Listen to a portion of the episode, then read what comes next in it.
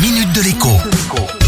Bonjour à tous. Alors que la fin du mois approche, je voulais attirer votre attention sur les conséquences inédites du mauvais temps qui s'est abattu sur la France tout au long des mois d'avril et des mois de mai. Je ne parle pas seulement des longues journées de pluie ou des gelées tardives, mais aussi et surtout des températures globalement en dessous des températures normales à cette saison, surtout la nuit. Là où j'avais arrêté le chauffage chez moi début avril l'an dernier, pendant le confinement, il était encore en marche ce week-end. Il sera probablement en pause cette semaine et j'espère pouvoir le mettre définitivement sur arrêt à la fin du mois. Seulement voilà, il a bel et bien tourné plus longtemps que l'an dernier et les années précédentes. Et la même chose a dû vous arriver aussi évidemment.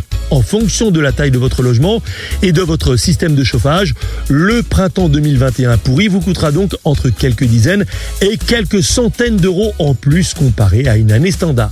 Alors si vous êtes chauffé au fioul ou au gaz en cuve, la dépense est déjà faite et ce sont vos réserves pour la rentrée ou pour l'eau chaude sanitaire pendant les prochains mois qui auront été amputées. En revanche, si vous êtes chauffé au gaz de ville ou à l'électricité, eh bien, c'est sur la prochaine facture de régularisation que vous verrez apparaître la surconsommation de ce printemps. Maintenant, vous pouvez toujours prendre les devants. Si vous êtes mensualisé, demandez à ce que les mensualités soient légèrement révisées à la hausse. Cela réduira d'autant le choc de la facture de régularisation. Sinon, eh bien, à réception, n'hésitez pas à demander un paiement étalé dans le temps. Il n'y a aucune raison pour que cela vous soit refusé. À demain.